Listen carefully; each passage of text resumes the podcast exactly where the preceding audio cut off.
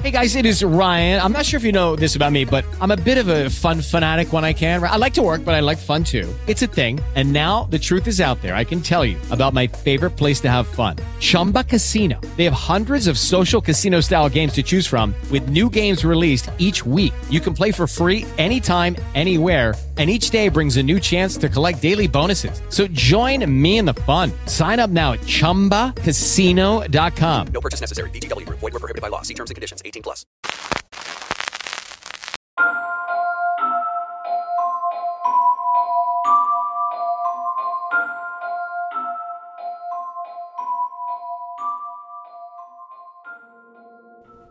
Hello. What's going on? We're back. We're back. Hi guys. We uh we're back. It's your favorite spooky gals. I'm Nicolina I'm Marie.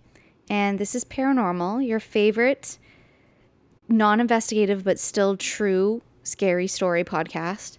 Um and uh paranormal podcast. And uh yeah, sorry, I, I fucked that up. It's been a while. you're great. um and yeah there's you know it's summer that's one thing but also there's been some things that have uh, kind of delayed our ability to to meet and get together and um, among those are we just wanted to address some of them and you know marie has been going through some stuff health wise with well i don't know a lot of things actually yeah. Uh, apparently, not to laugh no, no. It's it's how I deal with trauma. Um, apparently, having a baby can really, really affect your health. And Yeah, so totally. It's fucked up. Um, I know I've like made passing comments about um, my pregnancy on the or my labor um, on the podcast before, but just like long story short, I developed preeclampsia late in my pregnancy, which I don't think I've ever actually mentioned on the podcast of what it actually was that was going on. Um, and then my blood pressure started getting like super high uh, again recently, and my doctor was like, "You need to."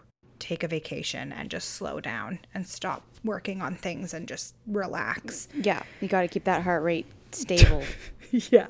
stabilized And, uh, and then that, that's really, yeah, that's all I'm really to talk about in regards to my health.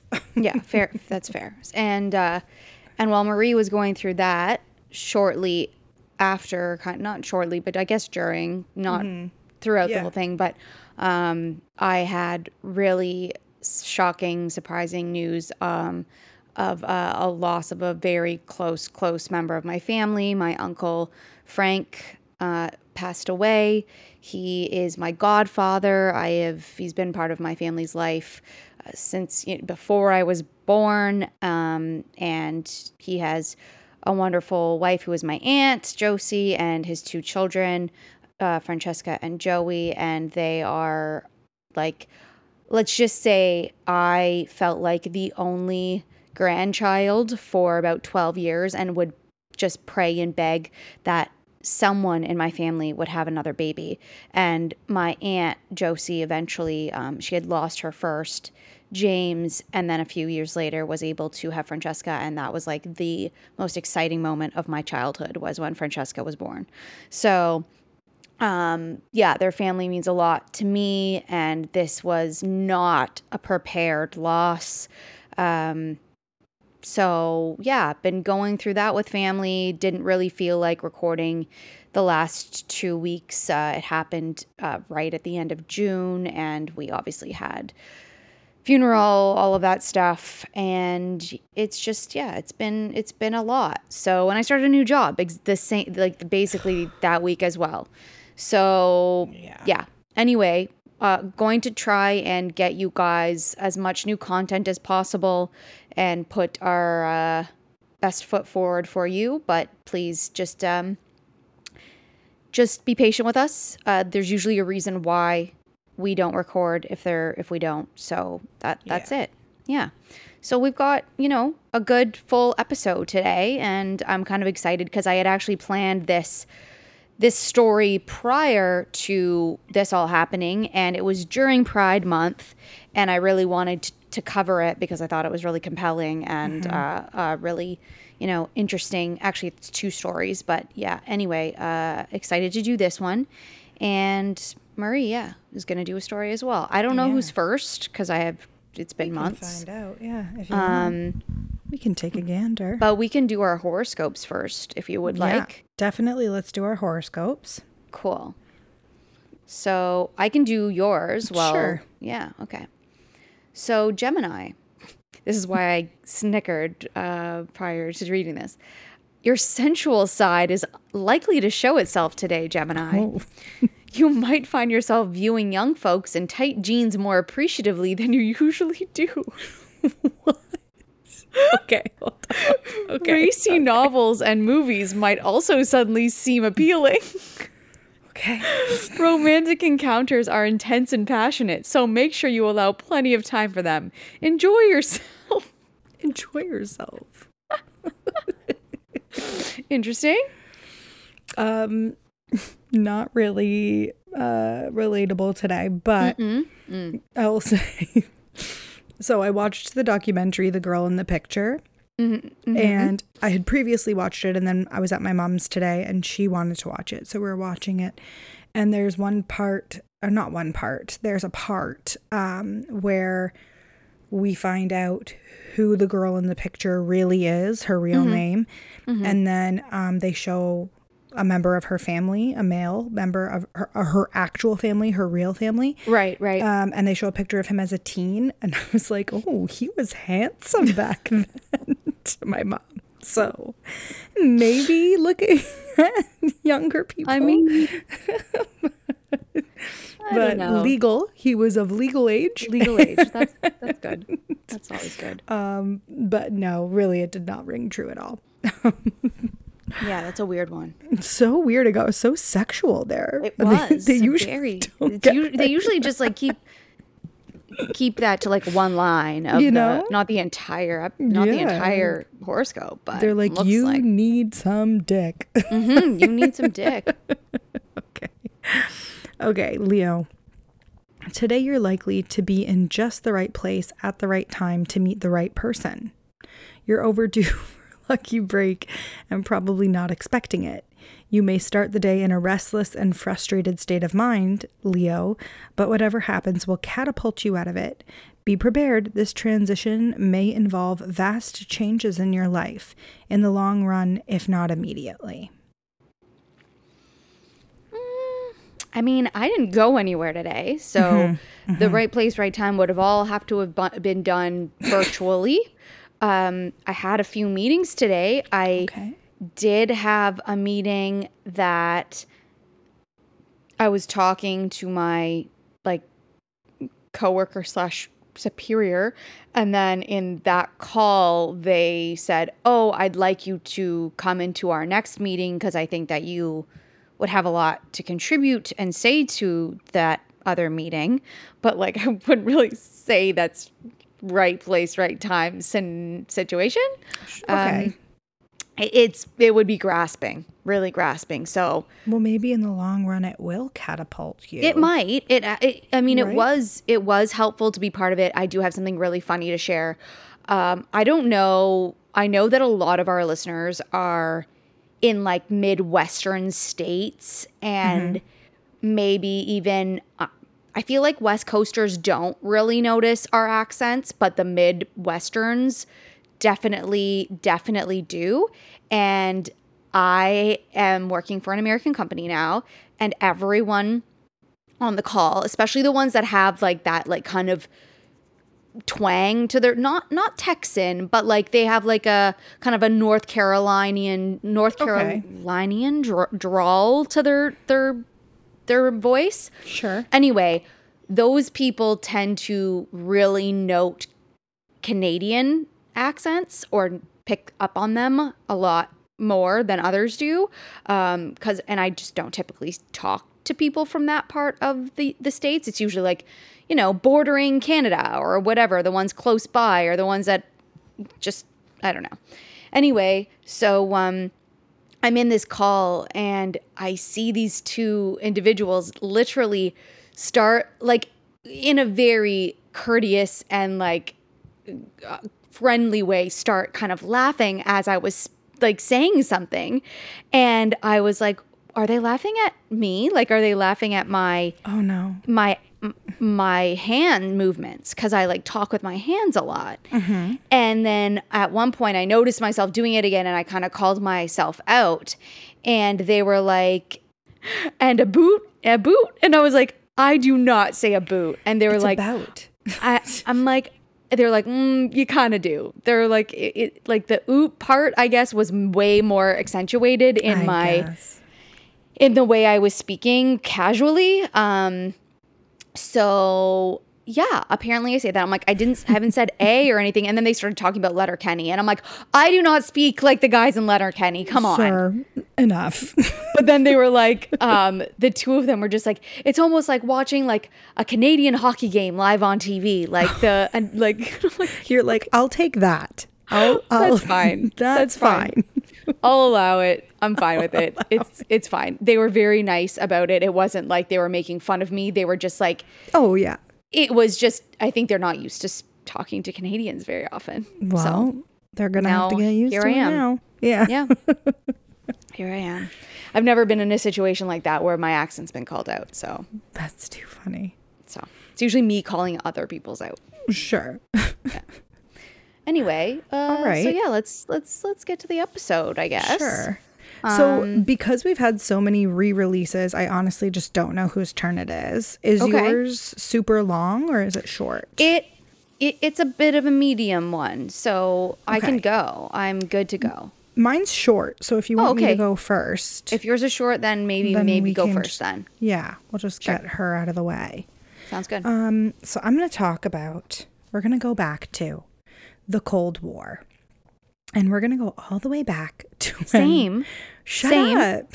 Okay. Yes. Literally, this period in time is so just nefarious, I feel. Mm-hmm. Or maybe it just feels that way because so much time has passed that they release the information of, you know, and then one day they'll release what's been going on in 2022 and we'll be like, oh my God, 2022 was crazy. Right. But, anyways, so we're going to go all the way back to when there was literally nothing that the CIA wouldn't run an experiment on, and there was no limit to assassination operations that they used and planned to use against foreign leaders. So, back in the day, the CIA basically had unrestricted activities. They could could and would do basically whatever the fuck they wanted and they were not being looked at. But then came the Watergate scandal, which is another conspiracy theory that was proven to be true and I almost covered it for this episode because I actually don't know anything about the Watergate scandal. I just you hear the name and you know who was involved, but like I that for me at least. I so Did you not watch Dick as a child? no, I didn't. I was obsessed with that movie. So I'm gonna look into it, and maybe I'll do a deep dive episode into that. And all of our like ma- mainly our listeners are American, so they can just howl at me finding out Finding out the information, a live reaction of you finding out everything to do with it. I also, sorry to interrupt, but I had no idea uh, who DB Cooper was until Oh really? I didn't know. Didn't know. Oh my god, no way. Okay. and I was like, that okay. is so Canadian of me, Canadian of me to not know to this. not know DB Cooper. I know Yes. him- I know of DB Cooper, um, but we should totally do just a live recording of me reading articles about Watergate. Okay, we should. We really should do a Dick. live stream of it. or maybe I'll watch Dick and we'll just open every episode with a recap of whatever. Perfect. So, just an FYI, we are you are also doing conspiracy theories that turn I, out to I be am. true. Yes, I am. When you said that, I was like, oh, I bet you I could find a good one. Yes. So, Perfect. so, uh, so anyway, after the Watergate scandal, which was a conspir- which was a conspiracy theory that ended up being true, obviously after that, the American people were intensely interested in the activities of their intelligence agencies. So finally, after almost 30 years of running amok with American tax dollars, Congress decided to look into just what America's internal and external intelligence agencies were doing. They created a select committee that was chaired by Idaho Senator Frank Church, and the committee was tasked with investigating the depth of criminal intelligence actions. And they found some weird stuff, and I'm going to tell you about one of them. It is called the heart attack gun. the CIA had its people researching all kinds of ways to kill its targets. They really, really liked the idea of poisoning people, but they wanted something that was undetectable and they wanted something that would mimic a heart attack because heart attacks are so common. Enter Mary Embree. She went to work for the CIA when she was 18 years old and had just graduated high school what a wild time. Now you have to go to school and take out student loan debt for like minimum four years. Mm-hmm. And then you get to work for free as an intern for years before you're even allowed to make a $30,000 salary, which you can't survive off of, while also working a part time job to sense, pay Marie. your bills. Make so, it make sense. But back in the 70s, Mary was 18, had just graduated high school, and was working for the CIA. So she was a secretary in a division that would make hidden microphones and other audio, uh, audio surveillance equipment. She was then promoted to the Office of Technical Services, and while she was there, she eventually was tasked with finding an undetectable poison. Through her research, she found out that shellfish toxins were the best choice. So Embree didn't actually know that she had been made part of this project that was called Project MK Naomi. It was a very secretive program that was formulating biological weapons for America's Cold War arsenal. It was also the successor to the far more infamous Project MK Ultra. This is a quote directly from Morgan Dunn's article in the all uh, in all that's interesting, and it sums up her role quite beautifully.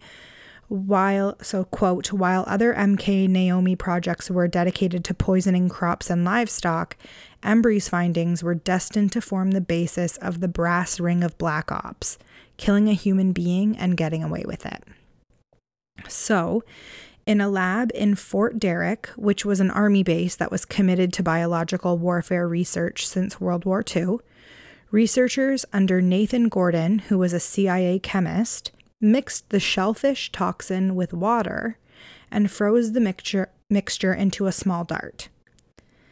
These darts could penetrate clothing, but they would leave only a small dot on the target's skin.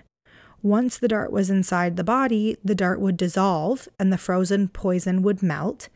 It would then enter the target's bloodstream and cause them to go into cardiac arrest. All that would be left behind was a small red dot where the dart pierced the skin, but the dot was as, the dot was as unremarkable as a mosquito bite. And because it would take a few minutes for the poison to do its thing, the assassin had enough time to get away without being noticed. So then I thought, like, wouldn't, like, even if, even if they did get away with this and they shot the dart, and also another article had mentioned that the feeling of it piercing your skin felt like being bitten by a mosquito. Okay. So you would never know right. that this had hit you. Right. Um, so I thought, even if that was true, it's not like they're shooting a blow dart. It's not like they're like like they're no. shooting a gun. So okay. would the sound of the gun not give them away? Mm. So I was looking into that and not exactly. The darts were fired from a modified Colt M1911 pistol that had been fit with an electrical firing mechanism.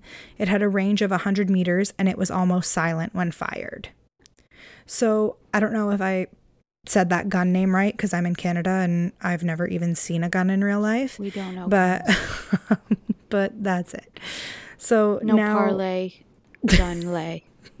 gun lay. Lugan.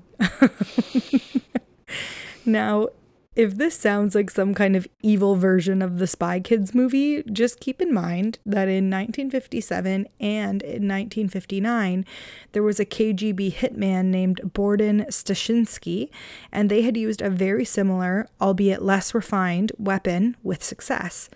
And years after Embree left the CIA, she advised that the the um, gun had been tested on animals and prisoners and the effects had worked.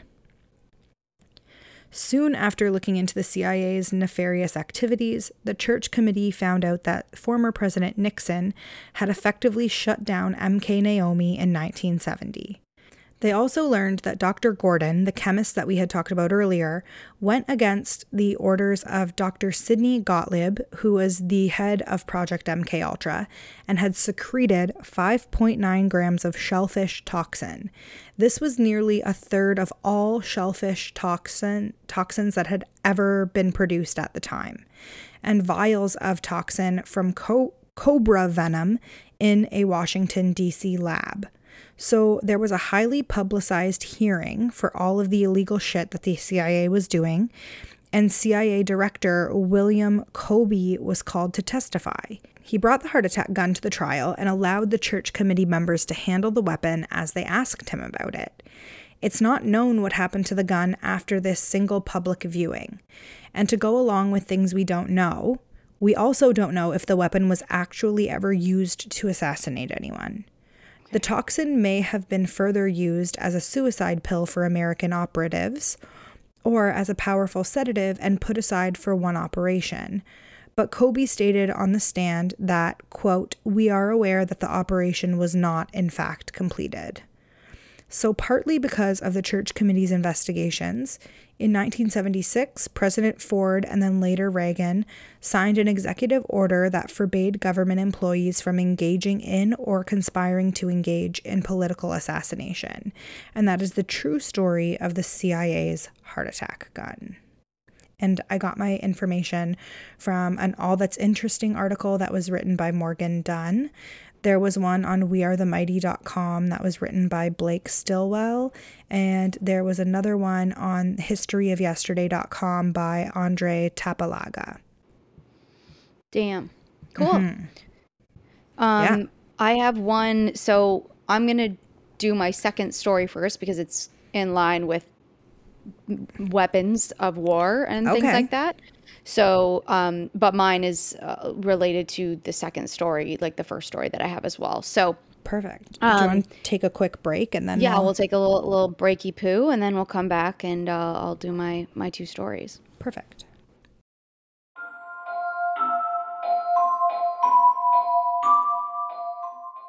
Hello, it is Ryan, and I was on a flight the other day playing one of my favorite social spin slot games on chumbacasino.com. I looked over the person sitting next to me, and you know what they were doing?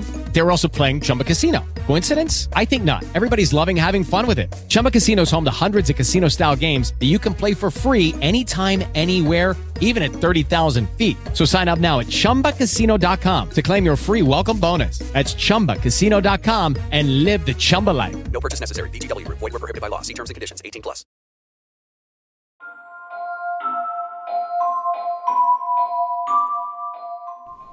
So, um, like I said, I wanted to do these uh, stories during Pride Month, but unfortunately, we weren't able to do them, so I'm doing them now. But my first one, and the first conspiracy theory, is the idea of what they refer to as gay bombs, which is an all was in an, in an all that's interesting article as well. And basically, um, in 1994 the US military actually considered building a gay bomb. What? The idea of a gay bomb came from a desire to debilitate and distract opponents, but not necessarily kill them. Yes. Opponents? yes, in war. But they called it a gay bomb? Yes, you'll understand why. I'm so excited to hear what they're. yes. Okay. Yes. Okay. Okay. So the concept of a gay bomb sounds like something out of a bad science fiction movie. A bomb that would drop a mixture of chemicals on the enemy and literally make them fall in love with another to distract them from their wartime duties. I knew that's what it was going to be, but I thought that's too ridiculous it for the government. Sounds impossible, far fetched, ludicrous that no one would possibly attempt it, but someone did. Okay. They okay. Continue. The Department of Defense did. In 1994, the U.S. Department of Defense was looking into theoretical chemical weapons that would disrupt em- em- enemy morale, debilitating enemy soldiers, but not going so far as to kill them. So, researchers at the Wright Laboratory in Ohio um, a predecessor to today's the United States Air Force Research Laboratory, began exploring some alternative options. What existed, they asked, that would distract or delude a soldier long enough to mount an attack without causing the soldier any bodily harm? The answer seemed obvious sex. But how could the Air Force make the, that work to their advantage? In an act of brilliance or insanity, they came up with the perfect plan.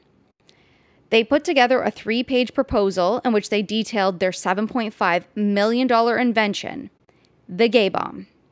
The gay bomb would be a cloud of gas that would be discharged over enemy camps that contained a chemical that would cause enemy soldiers to become gay and to have their units break down because all their soldiers became irresistibly attracted to one another. Makes perfect sense.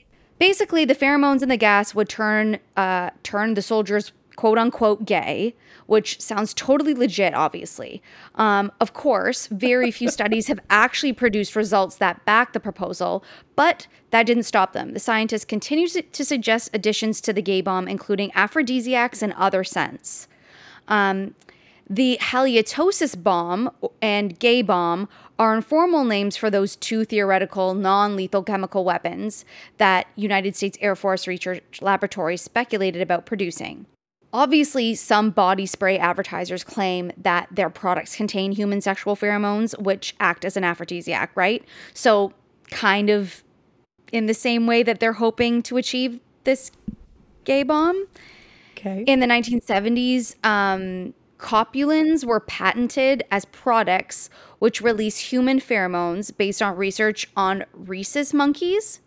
Subsequently, androstenone, axillary sweat, and vomodors have been claimed to act as human pheromones. Despite these claims, no pheromonal substance has ever been demonstrated to directly influence human behavior in a peer reviewed study. Few well controlled scientific studies have been published suggesting the possibility of pheromones in humans, though. Using a brain imaging technique, Swedish researchers have shown that homosexual and heterosexual male brains respond differently to two odors that may be involved in sexual arousal, and that the homosexual men respond in the same way as heterosexual women, though it could not be determined whether this was cause or effect. Okay. The study was expanded to include then homosexual women. The results were consistent with previous findings, meaning that homosexual women were not as responsive to male identified odors, while the response to female cues was similar to that of heterosexual males. So basically, heterosexual women and homosexual men had the same response to the same odors. Okay. If that's what their study is going to include, I, I guess. Okay. there's so many variables there that are probably not accounted for but that's of what course. they dedu- uh, deduced from that study uh, i'm sure many issues with it. According to the researchers the research suggests a possible role for human pheromones in the biological basis of sexual orientation. In 2008, it was found using functional magnetic resonance imaging that the right orbital frontal cortex, right fulcrum form cortex, and right hypothalamus respond to airborne natural human sexual sweat. In both of the documents, the possibility was canvassed that a strong aph- aphrodisiac could be dropped on enemy troops, ideally one which would also cause homosexual behavior. The documents describe the aphrodisiac weapon as distasteful but completely non lethal. The new discoveries needed section of one of the documents implicitly acknowledges that no such chemicals are actually known. The reports also include many other offbeat ideas, such as spraying enemy troops with bee pheromones and then hiding numerous beehives in a combat area, and a chemical weapon that would give the enemy bad breath, also known as the halitosis bomb. And so they would literally be able to smell their enemy coming from a mile away. Okay. So they would drop these and then they would be able to smell them if they approached. They Okay. also considered a flatulence bomb. Wow. Yeah. And uh, the plan was to make an enemy so smelly that they could could sniff them out. Okay. Um, Despite the drawbacks for their work in such an innovative field, the researchers who conceptualized the gay bomb were awarded the Ig Nobel Prize, a parody award which celebrates unusual scientific achievements that first make people laugh and then make people think. However, Air Force personnel contacted were not willing to attend the award ceremony at Harvard University's uh, Sanders Theater to accept the award in person. Thankfully, this gay bomb was only ever theoretical and never put into action. So Mm-hmm. that is the gay bomb conspiracy theory that was actually somewhat tried to be, be brought to fruition. Sure. Okay.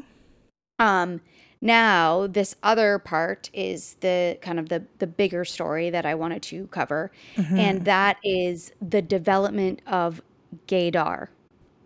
So the Canadian government, and this is, was at one time just a conspiracy theory, but has now been mm-hmm. proven true, that the Canadian government was so paranoid about homosexuality that it developed a gaydar machine. And the truth is that it really happened. I I'm shocked that this is real. This Yes. kept coming up in the articles that were like true conspiracy theories and I was like this is so embarrassing for It's us. so embar- it's so embarrassing. So I got my information from the National Post and from CBC. So literally our top one both top, Top news, news sources. articles. they are facts. So um it really happened in the 1960s. The government hired a university professor to develop a way to detect homosexuality in federal employees. He came up with a machine that measured pupil dilation in response to same sex erotic imagery. The Canadian government used it to exclude or fire more than 400 men from civil service, the military, and the Mounties. The American government is just as guilty with these 10 secret US government operations revealed.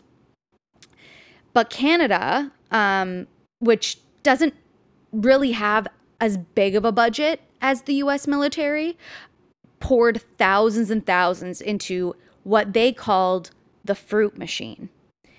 And yes, yes, Okay. very problematic. yeah. Uh, and it was wildly unsuccessful, but it was a series of homosexuality tests developed by the government security panel, which coordinated federal security campaigns and reported directly to the cabinet. According to former Vancouver Sun journalist John Sawatsky, his book in Men in the Shadows, the RCMP Security Service, Prime Minister John Diefenbaker never knew about the exact nature of the project, but accepted the panel's advice that gays needed to be removed from public office by way of concrete proof of their sexuality. It was quite devastating, said Gary Kinsman, a Carleton sociology professor who co wrote The Canadian War on Queers National Security as Sexual Regulation.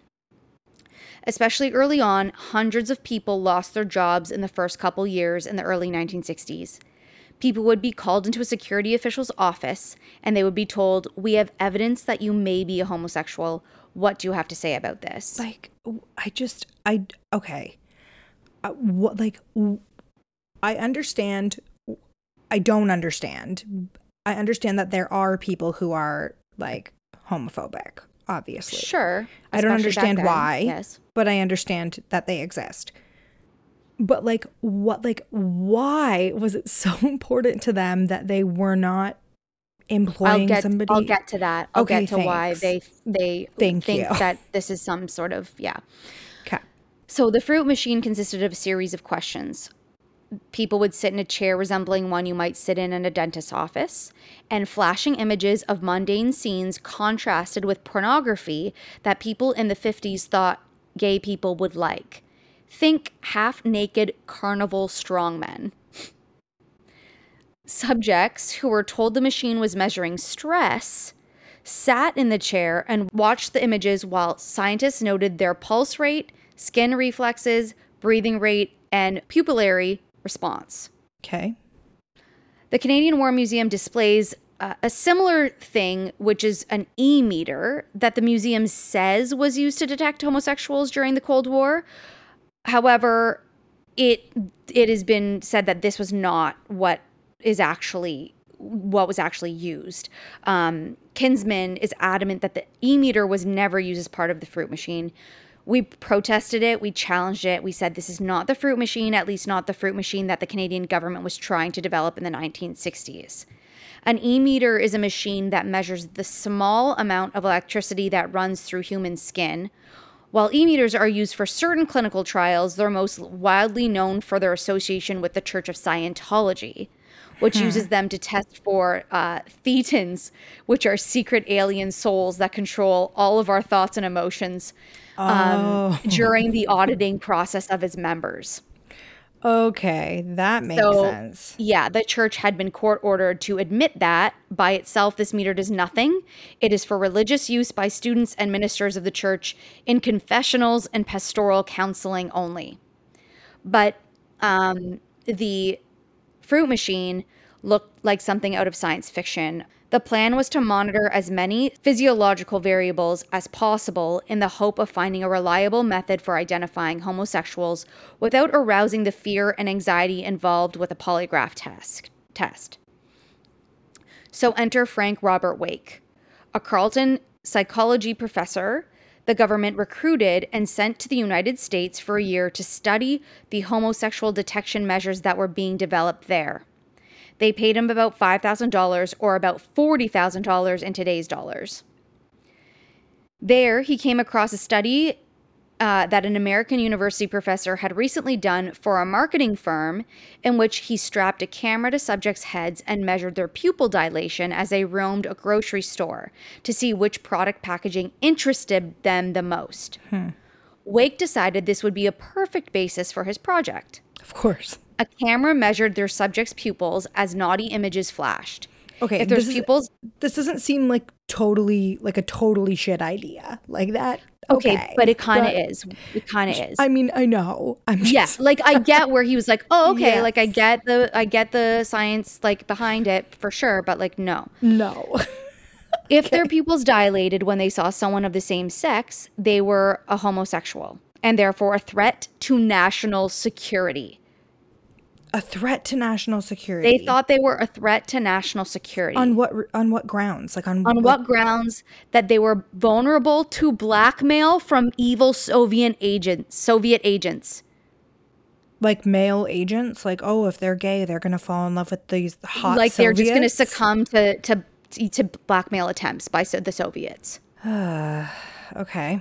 However, they say that the Soviets never tried to blackmail them. The only people who ever tried to blackmail them were from the RCMP them themselves, Of course. who Of tried to force them to give over the names of lesbians and gay men that they knew. Of course. Immediately, the team ran into a problem. The technology for performing such tests in a sexual context was unknown and had to be invented. Although it's true that pupil dilation indicates arousal or interest, the test failed to take into the account that pupils also react to light. So going from a brighter photo to a darker one caused the same reaction as sexual interest. I'm so stupid. That's. Yes. I'm like I could also totally run an experiment. Yes, you can totally run an experiment about how much your uh. child loves you or your husband based on just visuals of your each each of you. Oh man. So a problem they spent a lot of money trying to remedy with no success. The exact re- uh, numbers remain unclear, but according to Kinsman, the Canadian government spent more than eighty thousand dollars in today's money, probably a hundred thousand actually, by the time this report today, um, on the fruit machine in one year of testing. It wasn't just some bizarre little experiment that a couple of people in the corner over there in the RCMP or in the military decided to do, he said. It never could work, it never did work, but the government poured thousands and thousands of dollars into it. The project was plagued by a litany of other problems, um, including the fact that any bisexual subjects would have completely negated the test. The test cameras also had to be mounted from the side so as to not block the subject's views of the images, which mm-hmm. made their pupil size even harder to measure. Ultimately, the project collapsed when the homosexual panic died down, and the government decided its coffers no longer ran deep enough to justify breaking new scientific pupil measurement barriers to oust gay people from their jobs. The fruit machine scientists requested more money, and the Defense Research Board, which had never been interested in the project in the first place, according to Sawatsky, readily cut the funding. Thank- thankfully, Thank thankful. Defense Research Board. Yeah, thank you. Like too many Canadians, filmmaker Sarah Fodey had once never heard of the fruit machine. That changed in 2002 when she arranged to meet a man named George Hartsgrove to discuss a potential documentary about his failed attempt to open Canada's first gay and lesbian retirement home in Ottawa. How adorable Right. would a so gay adorable. retirement home be? yes. I know. That warms my heart.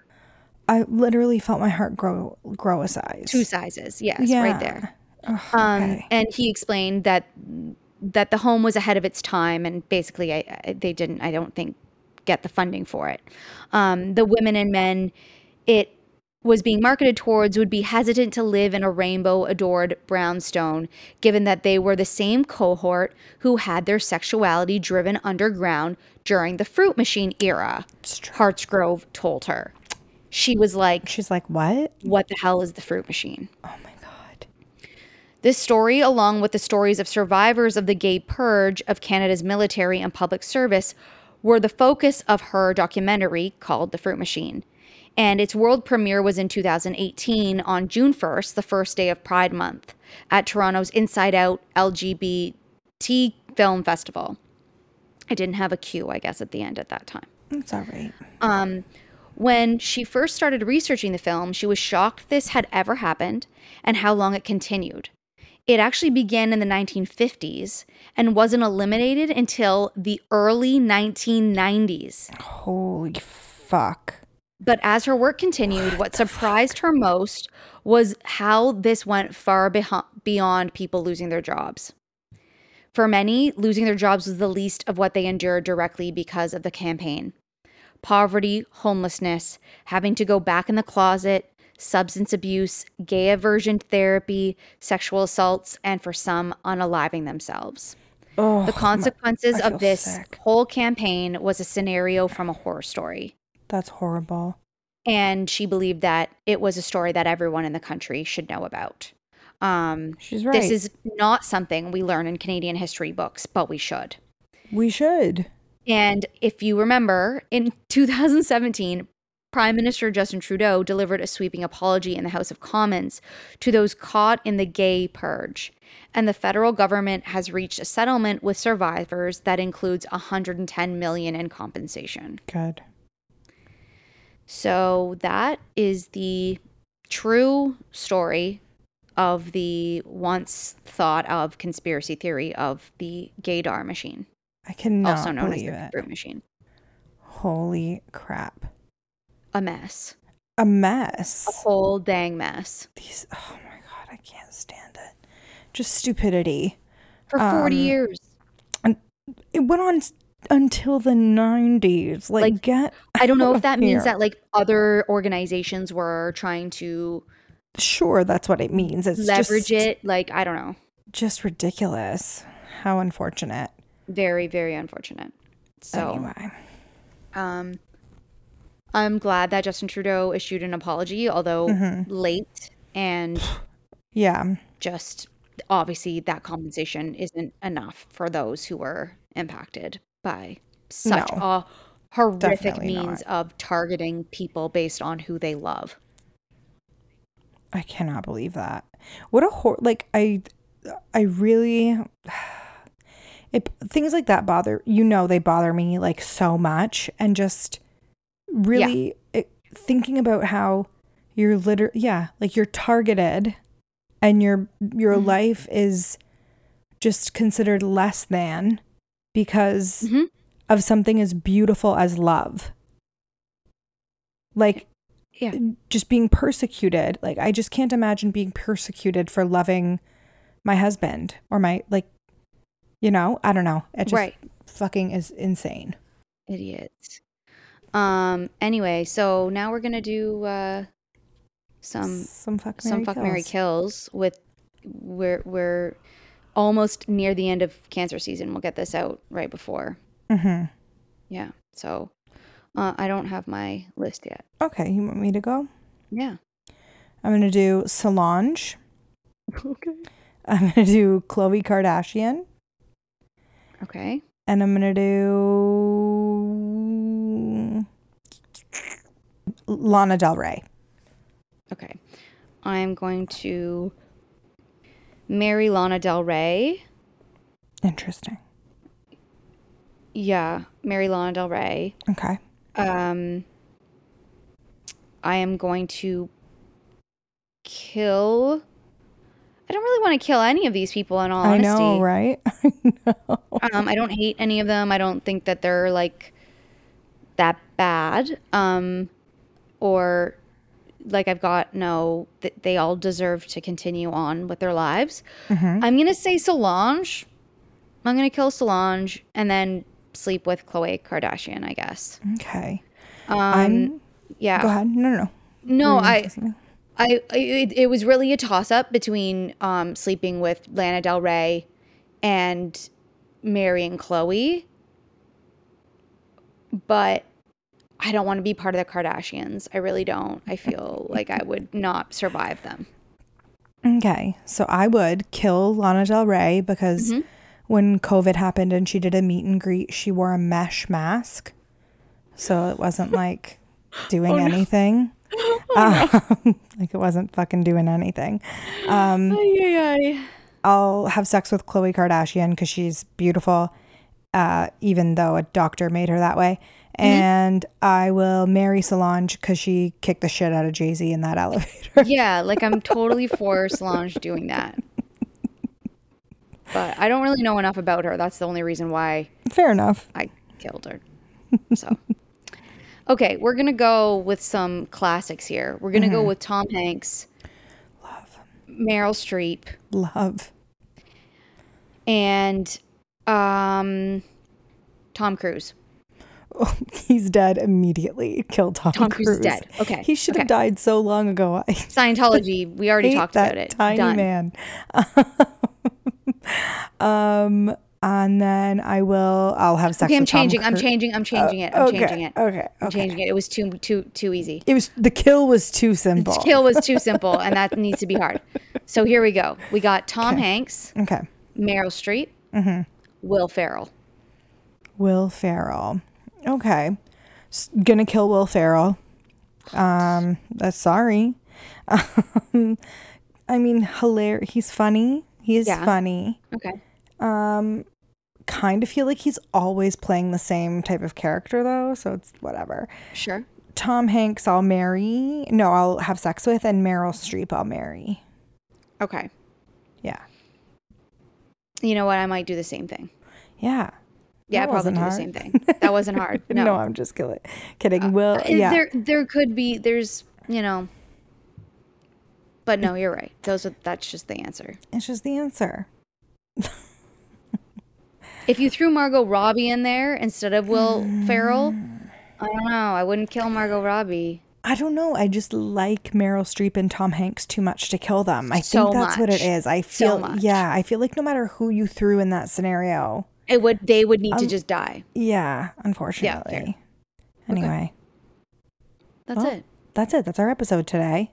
That's our episode. I hope you guys liked it. I hope it was a Um, good welcome back episode. Yeah, it was a little deviation from our standard, like, I guess, paranormal ghost stories. But you know, the paranormal genre is quite broad. So- So, You guys just make sure to continue being spooky. Stay spooky. Because that's showbiz, baby. Bye bye. Bye bye.